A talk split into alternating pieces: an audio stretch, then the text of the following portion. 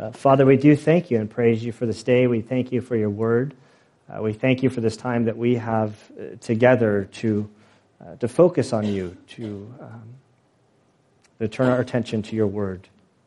Lord, we ask that you would uh, give us insight by your Spirit, that we would um, understand what is said in this passage, what's said in context, uh, what it's leading to.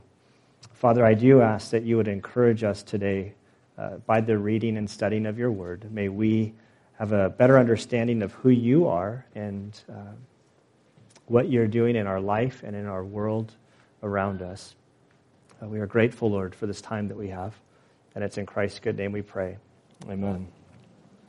Uh, Daniel chapter 10, verse 1. in the third year of Cyrus, king of Persia, a message was revealed to Daniel, who was named Belteshazzar. And the message was true and one of great conflict. But he understood the message and had an understanding of the vision. In those days, I, Daniel, had been mourning for three entire weeks.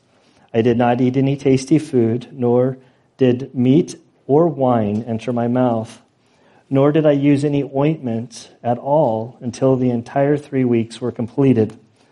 On the 24th day of the first month, while I was by the bank of the great river, that is the Tigris, I lifted my eyes and looked, and behold, there was a certain man dressed in linen, whose waist was girded with a belt of pure gold of Uphaz.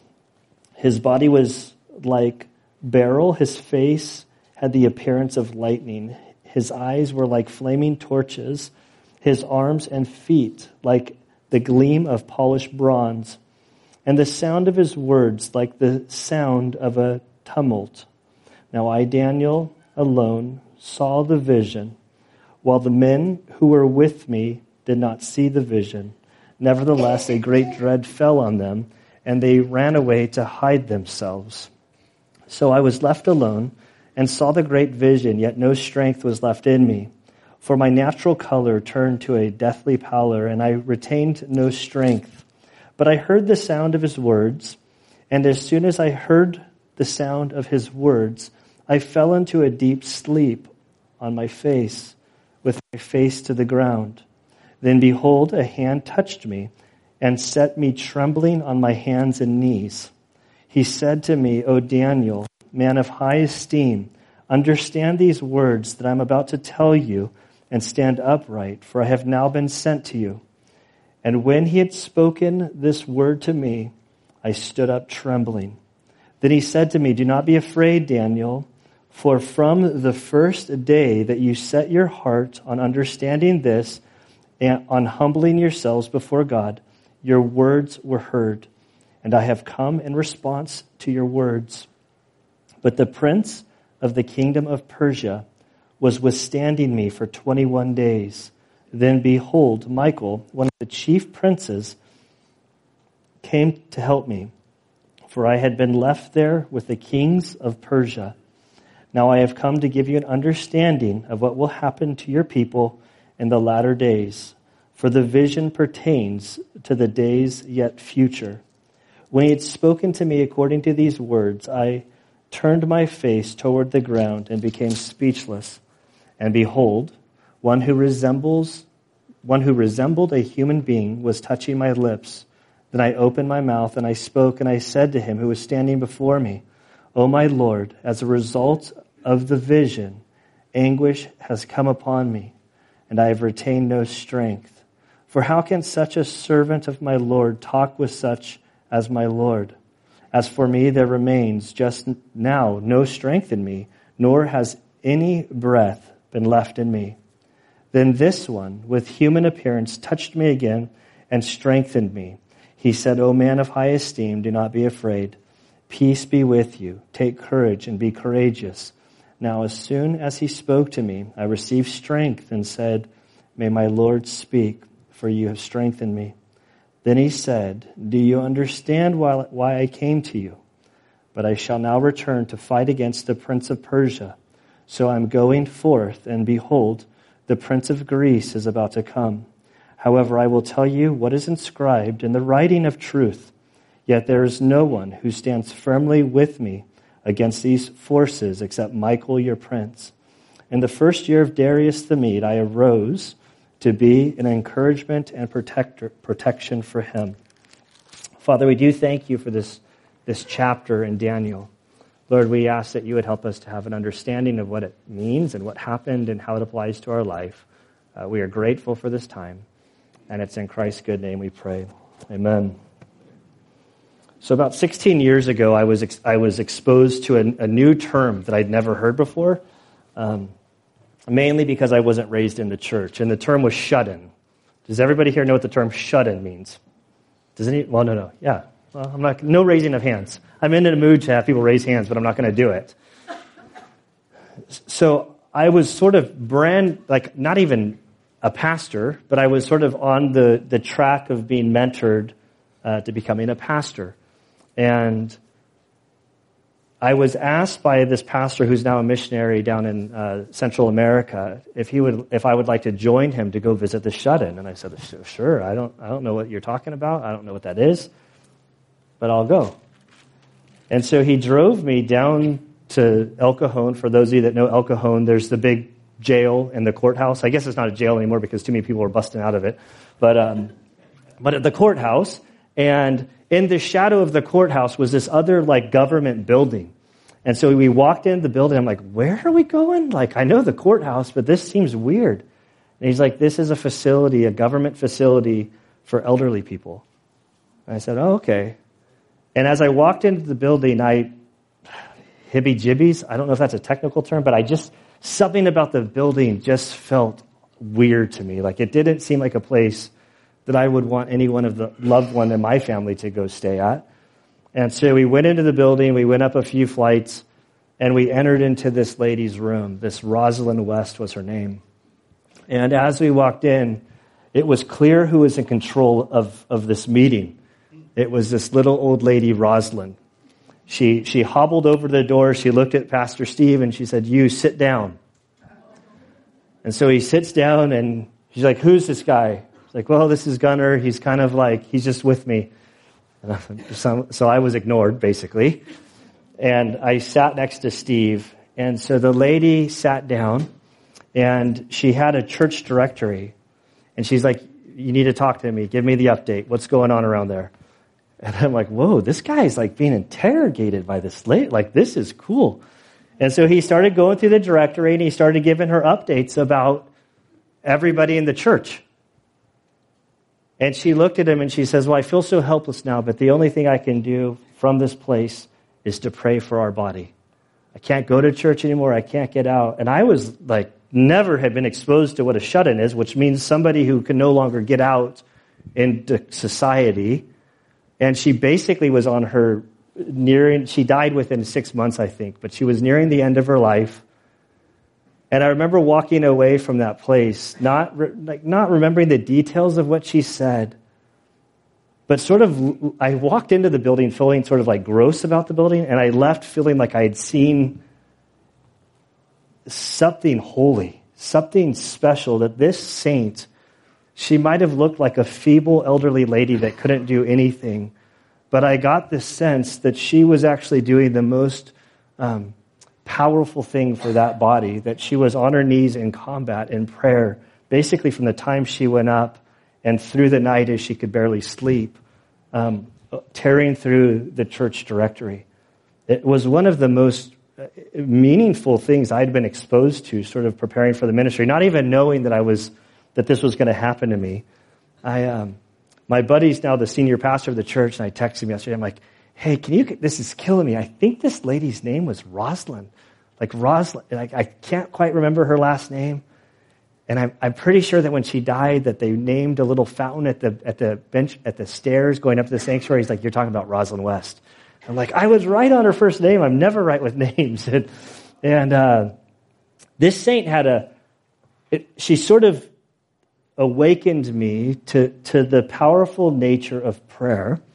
And I bring this story up because chapter 10 is this introduction to this vision that Daniel's received in an explanation that we're going to look at in chapters 11 and 12. But this whole first chapter is sort of Daniel's encounter uh, with the divine and, and to see sort of the battle that happens in the world that we don't see, the world that Ephesians chapter 6, as it says that we're not in a, a battle against flesh and blood, but about spirits and principalities and things beyond the surface that we can see. That there is a war happening all around us. And so we look at the first verse and we read in the third year of Cyrus the king of Persia, a message re- was revealed to Daniel, who was named Belteshazzar. This seems really weird to me. Like, we know who Daniel is, we know who Belteshazzar is. We're in our 10th chapter of this book. And yet, as Daniel is, his name is brought up, his Babylonian name of Belteshazzar resurfaces. And I think that this is intentional. I think what, what the purpose is, is that Daniel or, wants to draw our attention back to the beginning.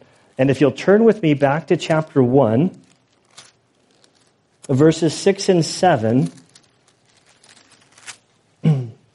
as this is brought up in chapter 10, there's like, we need to tie this back into chapter 1 to remind us the flow of Daniel, that everything is uh, succinct, it all fits together.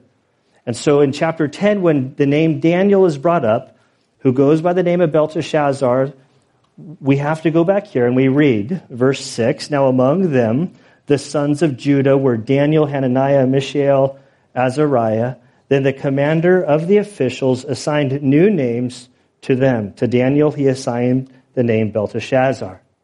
Okay, now we skip down to the very end of chapter 1, and we're going to look at verse 21. And we read at the very end of this chapter, we read, and Daniel continued until the first year of Cyrus the king. Now, if you go back to chapter 10, what's the first line that we read? In the third year of Cyrus the king. So here we have Daniel. He's now an old man. Well, I, I always like commentators refer to him as old man. That's He's, he's 86 years old, at least at this, at this point. He's, he's been through the whole 70 years of captivity, and now he's two years past when they've been freed. So he's done his service under these couple empires, and we read in the, in the year of Cyrus of Persia, a message was revealed to Daniel who was named Belteshazzar.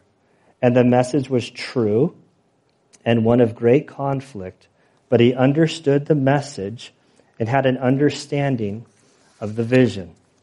And so verse 1 serves as sort of this summary statement, this overarching picture of, of what unfolded or what he sees or is about to reveal to us in chapters 10, 11, and 12.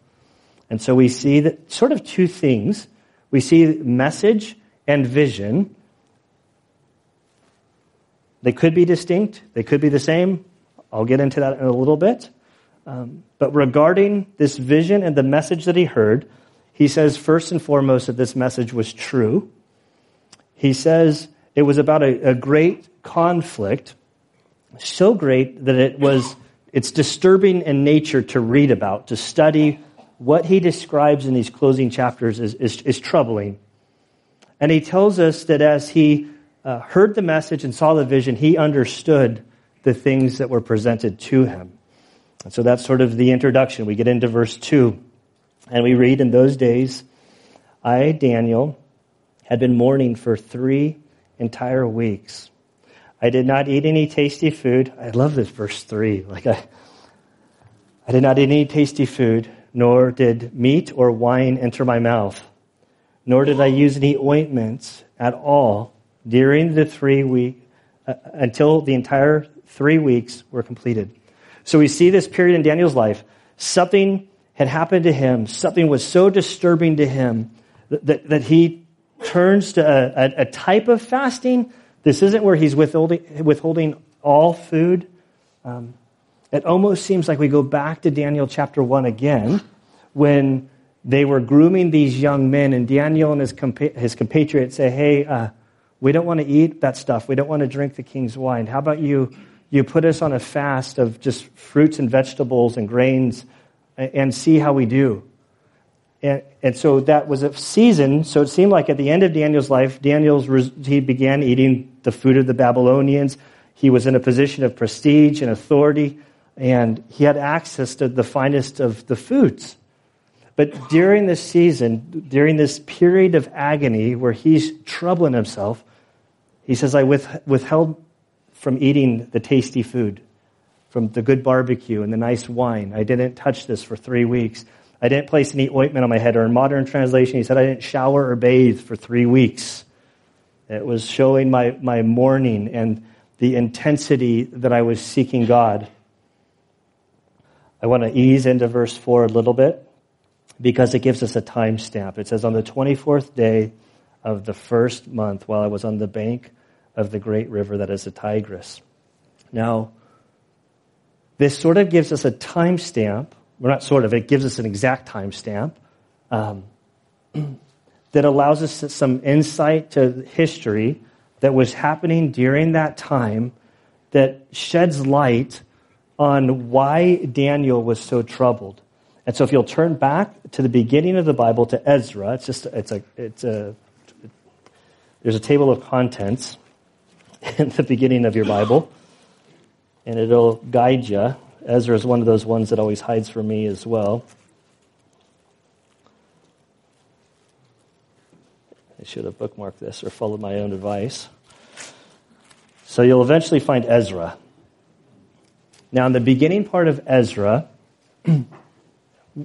we go back in time two years from what we're reading now in Daniel chapter 10. And so we read in Ezra chapter 1, verse 1 Now, in the first year of Cyrus the king of Persia, in order to fulfill the word of the Lord by the mouth of Jeremiah, the Lord stirred up the spirit of Cyrus the king of Persia, so that he sent a proclamation throughout all of his kingdom, and also put it in writing, saying, Thus says Cyrus the king of Persia, The Lord, the God of heaven, has given me all the kingdoms of the earth. He has appointed to me to build him a house in Jerusalem, which is in Judah. Whoever is there among you, of all his people, may his God be with him. Let him go to Jerusalem, which is in Judah, and rebuild the house of the Lord, the God of Israel he is the God who is in Jerusalem. Every survivor, at whatever place he may live, let the men of that place support him with silver and gold, with goods and cattle, together with a freewill offering for the house of God which is in Jerusalem. Okay, so we, re- we read this proclamation. This proclamation is sent out very early on. The, the Jews are free to go. They no longer have to stay here in bondage. They can return back to their land. They can, re- re- they can rebuild their temple. Um, this happened around the time that Daniel receives the vision of, of, of uh, Daniel chapter 9, the vision that, that Jerusalem would be rebuilt, that the temple would re- be rebuilt, that these things would happen over a period of time. Um, for Daniel, I wonder if he thought that this was the beginning of that, that time line kicking off. We know um, historically that this wasn't the event that kicked off the timeline. So this isn't to be con- confused with Nehemiah chapter 2 that I've referenced in the last few weeks. This is before that. Um, the instruction in Nehemiah chapter 2 was to rebuild all of Jerusalem, including the temple. And here this is dealing just with the temple in, in Jerusalem. And so the, the, the people of, of Israel, they're, they're free to go home. Um, we, we know that very few Jews actually returned. Um, that, uh, it's believed that about 50,000 people returned um, from, from Babylon to go back to Jerusalem to build the temple. Ezra sort of records the story Uh, 50,000 was a, was a small number of the able bodied people that could have participated in the rebuilding of the temple. Um, many of the Jews stayed back in Babylon, content with, um, with life under, in Babylon. They, they, they were comfortable. There was no need to go back. And so they'd kind of settled in. And we think, well, what about Daniel? Well, he was about 86 years old. We don't know of his health. At 86 years old, you're less likely to want to go build a temple, like to go start doing manual labor.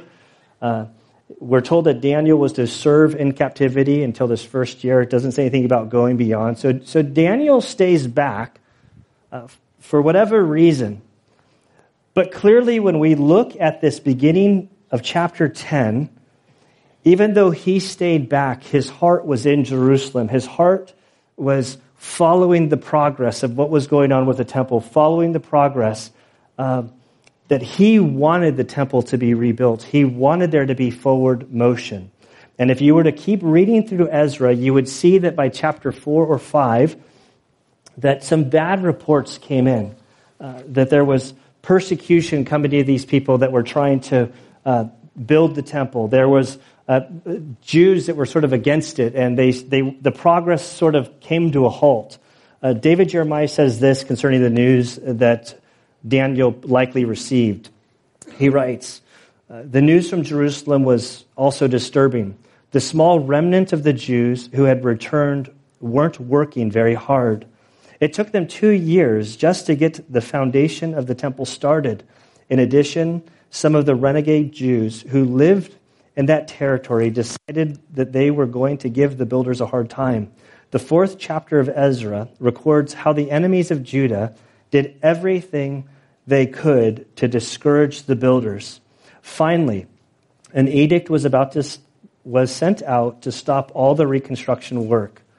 The word filtered back to Daniel via Camel Express, and he heard that his people had fallen back into the same kinds of sins that put them into captivity in the first place. And so when Daniel gets this news, he goes into a type of fast. He stops bathing. He withholds key choice foods. And he prays and he prays and he seeks God's face and he seeks that God's hand would, would move upon the people that are there in Jerusalem working on the temple. Um, we come to verse 5. In the midst of this prayer, we read that Daniel lifted his eyes and looked, and behold, there was a certain man dressed in linen, whose waist was girded with a belt uh, of a man dressed in linen, whose waist was girded with a belt of pure gold. Anybody want to help me with that word? Uphaz? Sound good to you guys? Um, his body was like beryl his face had the appearance of lightning. His eyes were like flaming torches. His arms and feet like the gleam of polished bronze. And the sound of his words like the sound of a t- tumult. So if you're reading this and you go, this sure sounds familiar, you'd be right. If you want to listen to me as I read Revelation, so if we go to Revelation, or you can stay in Daniel and sort of follow along in Daniel to compare and contrast in Revelation, as John was on the island of Patmos, as he sees the revelation of Christ, this is what he records, beginning in verse 12. John writes, Then I turned to see the voice that was speaking to me, and having turned, I saw seven golden lampstands, and in the middle of the lampstands I saw one like this, like a son of man, clothed in a robe, reaching to the feet, and girded across his chest with a golden sash. His head and his hair were white like wool, like snow. His eyes were like a flame of fire. His feet were like burnished bronze when it had, has been made to glow in the furnace. His voice was like the sound of many waters. In his right hand he held seven stars, and out of his mouth came a sharp two edged sword. His face was like the sun, shining in its strength. When I saw him, I fell at his feet like a dead man. So you read John's account of this vision and his reaction, it seems really similar to Daniel, like in what he saw.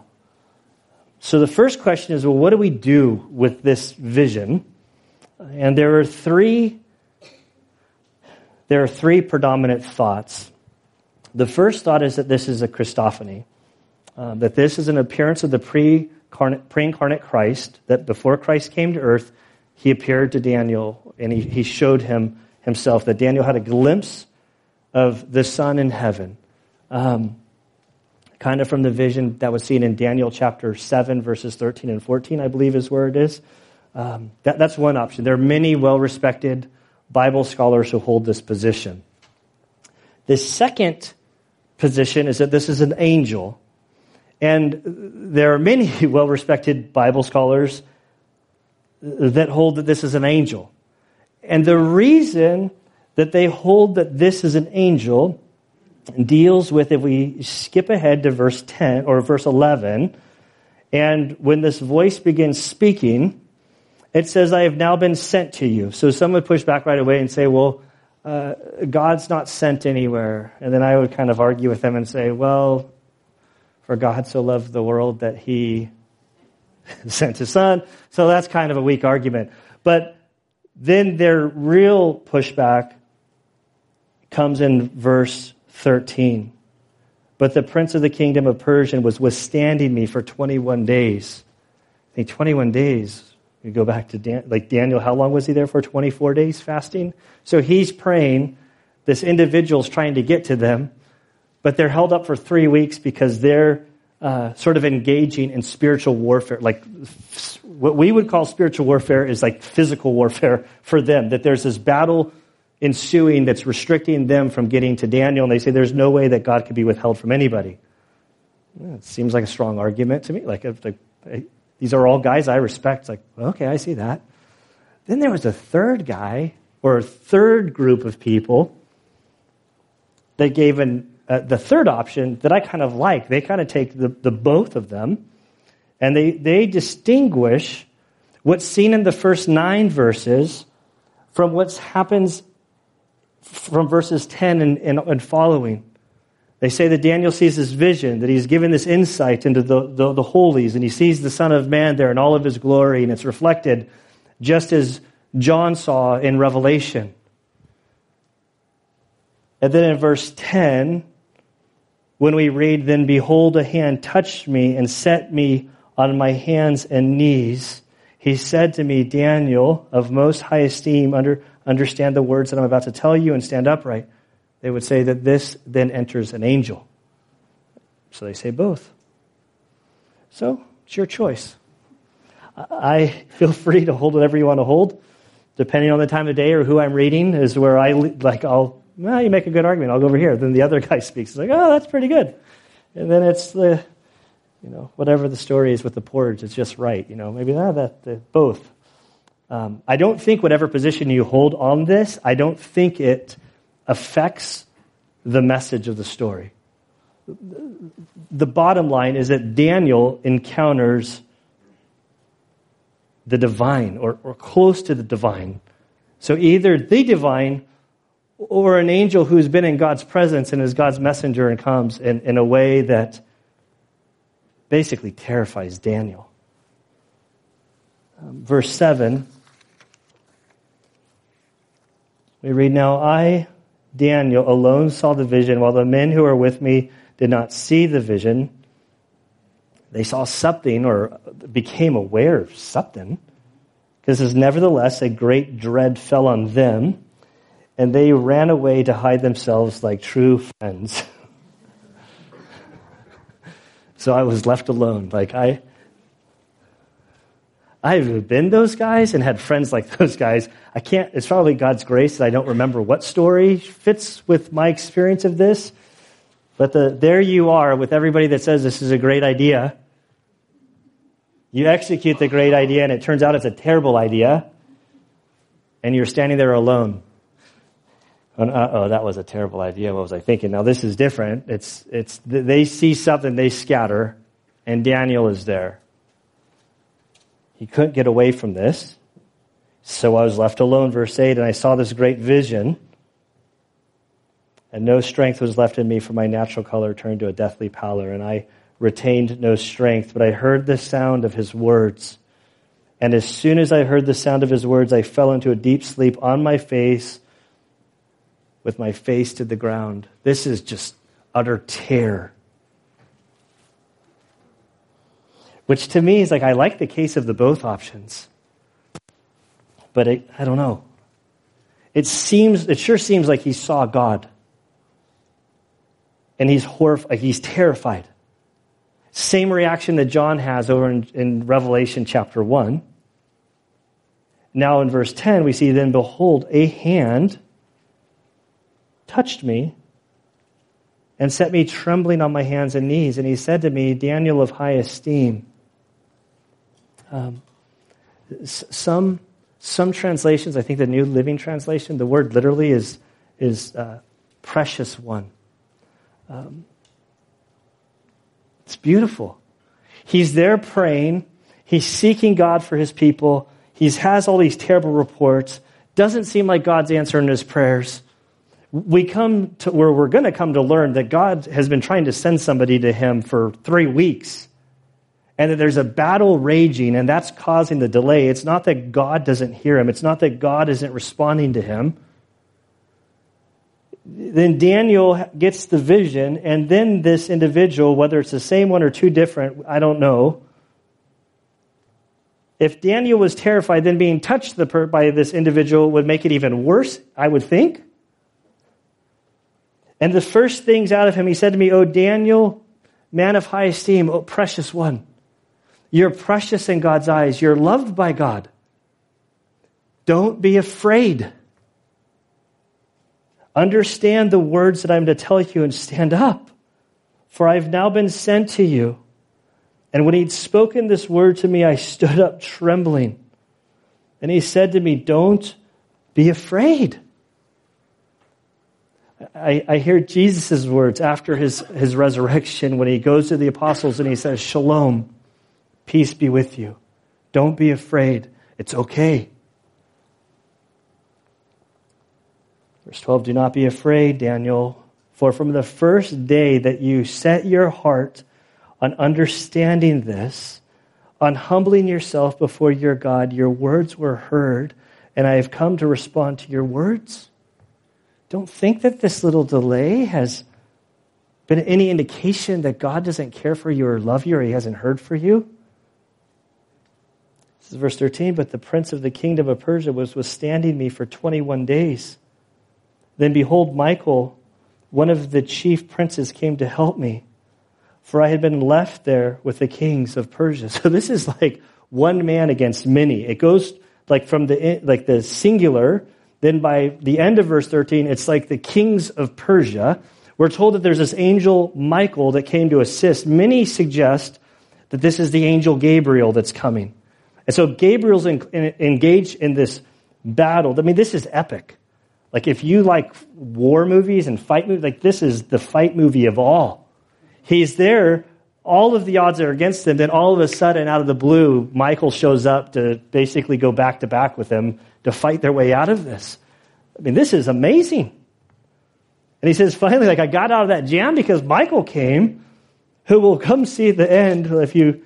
Uh, verse 21 Yet there is no one who stands firmly with me against these forces except Michael, your prince, which is where the idea of sort of guardian angels comes from. That, that there seems to be this, this angel, Michael, was assigned to Daniel throughout the course. Like maybe it was Michael, I'm totally just speculating, like in the lion's den that protected Daniel from those lions. I don't know.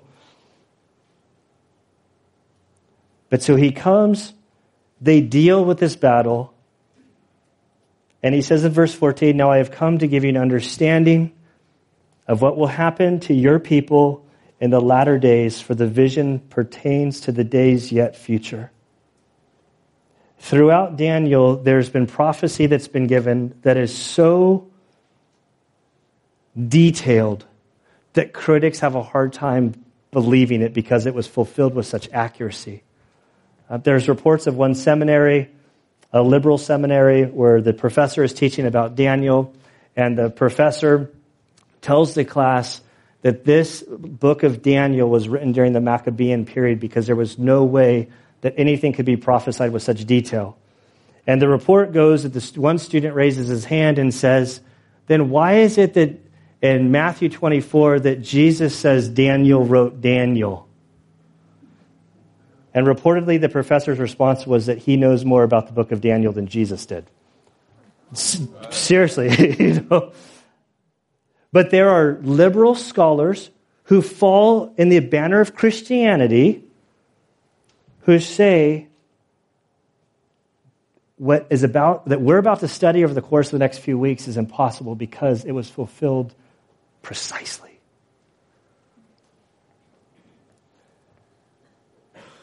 But Daniel's told, he's like, hey, I'm going to explain to you what you saw and these visions. And th- the, the, the prophetic clock is ticking away, and these things are going to start unfolding. And we see that God gives prophecy ultimately to give us hope. This whole passage shouldn't like terrify us about spiritual warfare and all this stuff.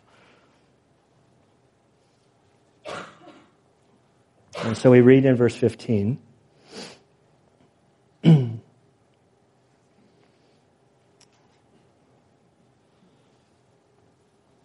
he had spoken to me according to these words, I turned my face toward the ground and became speechless.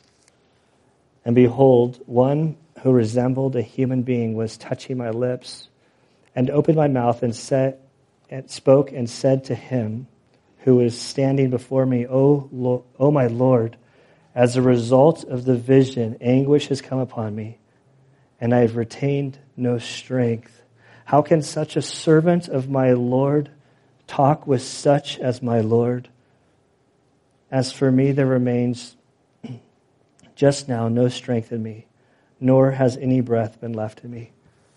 So we see Daniel respond like many others, like Gideon when God comes to Gideon and says, Hey, you're going to be a mighty warrior. And Gideon's like, Who are you talking to? I'm just, th- I'm, I just thresh grain. I think of Moses, who stuttered and says, I can't do, like, I can't, like, maybe, my, you, I think you mistake me for my brother. He's really articulate. We see these examples of, of humble men and women that God uses, that their heart is right before them because we bring nothing to the table. And Daniel looks at him and says, I, am so overwhelmed. I can't even speak. My strength is gone. And I love this. Daniel's 86 years old. He's been dealing with God since he was before he was a young man at like 12, 13, 14 when he was taken into captivity. God gave him these, this gift of, of seeing these dreams and interpreting them and going through great things like watching his buddies in the uh, the fire, seeing himself being cast into the lion's den. He's had a lifetime of following after God. And it doesn't lead him to arrogance, it leads him to, to total humility. But recognizing that he doesn't bring anything to the table, that if anything's going to be done through him, it's because of what God is doing. And I think there's a lesson in there for us. He doesn't grow in complacency with his relationship with God. He's not sporting a bumper sticker on his camel that says, Jesus is my co pilot. His disposition is Jesus or is my all. He is Lord, and he governs the path of my steps. In verse 18, then this one with human appearance touched me and again and strengthened me. He said, O man of high esteem, precious one, do not be afraid. Peace be with you. Shalom. Take courage and be courageous. Now, as soon as he spoke to me, I received strength and said, May my Lord speak, for you have strengthened me. He said, Okay, my strength is back.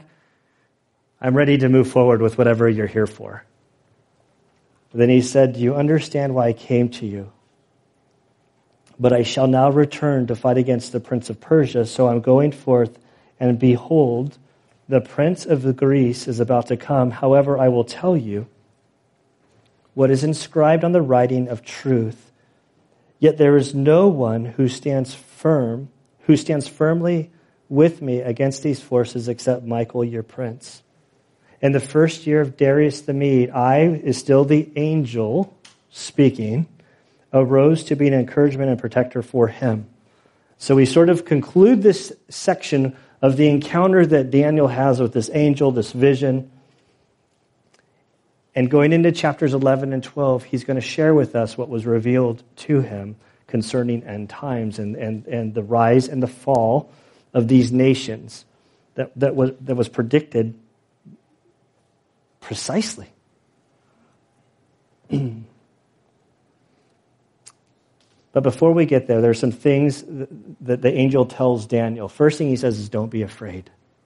Like, peace be with you. God is offering you peace. These things are happening. You're not battling them in your own strength. Um, that reminds me of Ephesians, you know, the armor of God that, that, that Paul teaches the things that we're warring against aren't things that we see, not flesh and blood. But, but beyond us, beyond what we can see, is, is this realm of warfare. I don't know if you guys have read or heard of uh, Frank Peretti's books, like This Present Darkness, but the first time I read them, it's like fascinating. I mean, fascinating in a horrifying way because, like, I, I, I don't really think, like, I'm not the guy that stubs my toe and says, oh, I'm under attack. Like, that's just, I'm not saying that as a, as a prideful thing. Like, I, I'm the guy that tries to handle things in the, the human by first response. And then often, as I'm in the throes of something, by like a couple weeks, it's like, maybe there's some spiritual warfare behind. Like it's like the last thing I begin to think of. But Frank Peretti writes this novel and kind of exposes like the world, the normal world that we're living in, and he shows sort of the the demonic activity that's that's happening just under the surface of everything that's going on in normal day life. And it's a good eye opener because I know my propensity is not to default that way. But just because I don't default that way doesn't mean it doesn't exist. And so he says, Don't be afraid. Live in the, live in the peace that God's offered. Live courageously.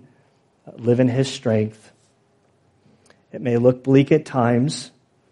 You may be hearing terrible reports. But what God has declared will come to fruition. And so I think of that lady, Rosalind West, that I mentioned earlier. I, um, I've been more and more convicted to be more disciplined about prayer. I think so often we come to prayer and we think, oh, I'm going to, you know, rub a dub dub, thanks for the grub, as Bart Simpson would pray, kind of for his meal, something shallow. But, but to, to recognize that God has given us this gift to communicate with Him through prayer and so often we take it so lightly. Today we're taking communion. I feel like this passage fits with communion. And how does communion fit with this, this battle scene that Daniel reveals to us? The first thing I think of is a couple weeks ago in the men's Bible study on Saturday, we, we covered uh, 1 John 4 4, and there's a verse there that says, um, You are from God, little children, and have overcome them because greater is he who is in you than he who is in the world. And so the promise is that as in Christians, while there's all of this demonic activity and things that we can't see, the promise that we're told is that in Christ we have him within us and he is more powerful uh, than any of the demonic realm. He's crushed the demonic realm. And so we don't have to walk around trembling and fearful of every little corner. We have the power of Christ within us, and He has conquered death. And so we're told and encouraged to abide in Him and to walk with Him in our lives. The other thing that this passage reminds me of, this prayer scene of Daniel, what it reminds me of is the Garden of Gethsemane where Jesus, the creator, Colossians 2 tells us that he spoke creation into existence. If there was anybody that could be complacent about prayer, it would be Jesus. And yet we're told that before he was taken into custody, he threw himself into a warfare of prayer. So, so powerful that we're told that he was like sweating drops of sweat that the capillaries had bursted so that sweat and blood sort of came out of his, his cells. And so often we're like the disciples who are snoring off to the side. And he says, Couldn't you just pray for one hour? And so as we take communion today, I'm going to ask the guys to come forward to, to, to pass out the elements. They're going to come forward, they're going to pass them out. And as they're going out, I would encourage you to, to reflect and confess your sin. Um, as you're holding the elements, don't take the elements just yet. But as you're reflecting on your life, as you're confessing your sin, as you're reflecting on what God would have for you, these elements, they're, they're symbols, they're, they're reminders of Jesus' broken body and his blood. Yeah, Rick's about to charge the hill. Um, but to remember the weight that was on Jesus in the Garden of Gethsemane that as his body was broken for you.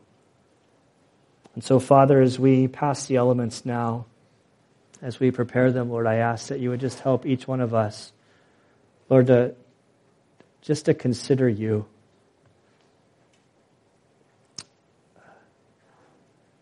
Lord, I pray that you would help us to understand this gift that we have in the death, burial, and resurrection of Christ as we hold these elements Father, I pray that you would help us to, to, be able to imagine the pressure, the weight that was on Jesus in the Garden of Gethsemane as he prayed for what he was about to endure. That there was this great spiritual battle occurring on our behalf. So, Father, we confess that so often we, uh, we miss the mark of of realizing the spiritual significance of things that have happened for us, that you have enlisted us into participating with.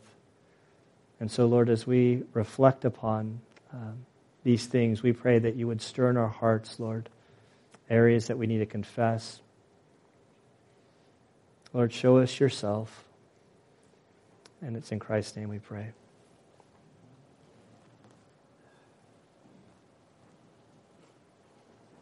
According to 1 Corinthians chapter 11, verses 23 through 33, there are, there are three things that we're supposed to do uh, when we participate in the Lord's Supper.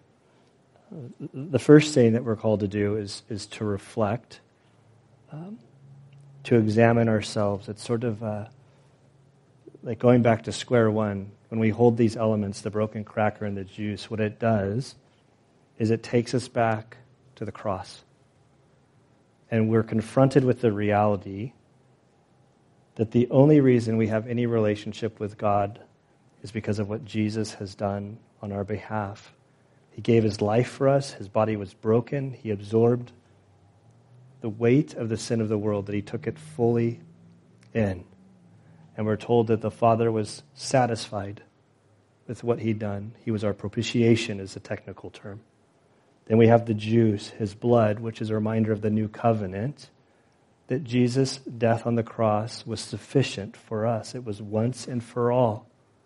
He paid for our sins, past, present, and future. And so we come to these two things, and it forces us to get right with God. That we examine the areas that we've gone astray in our life as, as followers of Christ. If you're not a believer, you're confronted. You're, well, it's for believers. But if you're not a believer and you see communion, you're confronted with the reality that you need Christ's work on the cross in your life. The second thing that we're told to do um, is, is to remember, I kind of talked about it a little bit, to remember his broken body, his blood. So confess, remember. And then the third thing is that we're to proclaim the good news until he comes back. And so, Father, we thank you again for your broken body. We thank you for the blood uh, that washes us white as snow. We thank you uh, that you're a God of second, third, fourth, fifth, infinite chances, that it's not based on our work, it's based on yours. And so, Father, I pray that you would help our minds to be renewed day by day. It's so easy for Satan to slip into our thought patterns and to think uh, that we messed up today, that we sinned again. And So therefore, your graces run dry for us. But your word tells us over and over again that Christ paid it all. It's sufficient, it's complete. And so, Father, we ask that you would guide us, that you would lead us, that you would help us to confess our sins to you uh, quickly.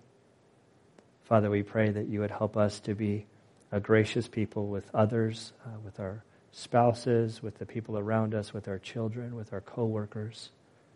Father, we ask that the gospel would be displayed in our lives day by day.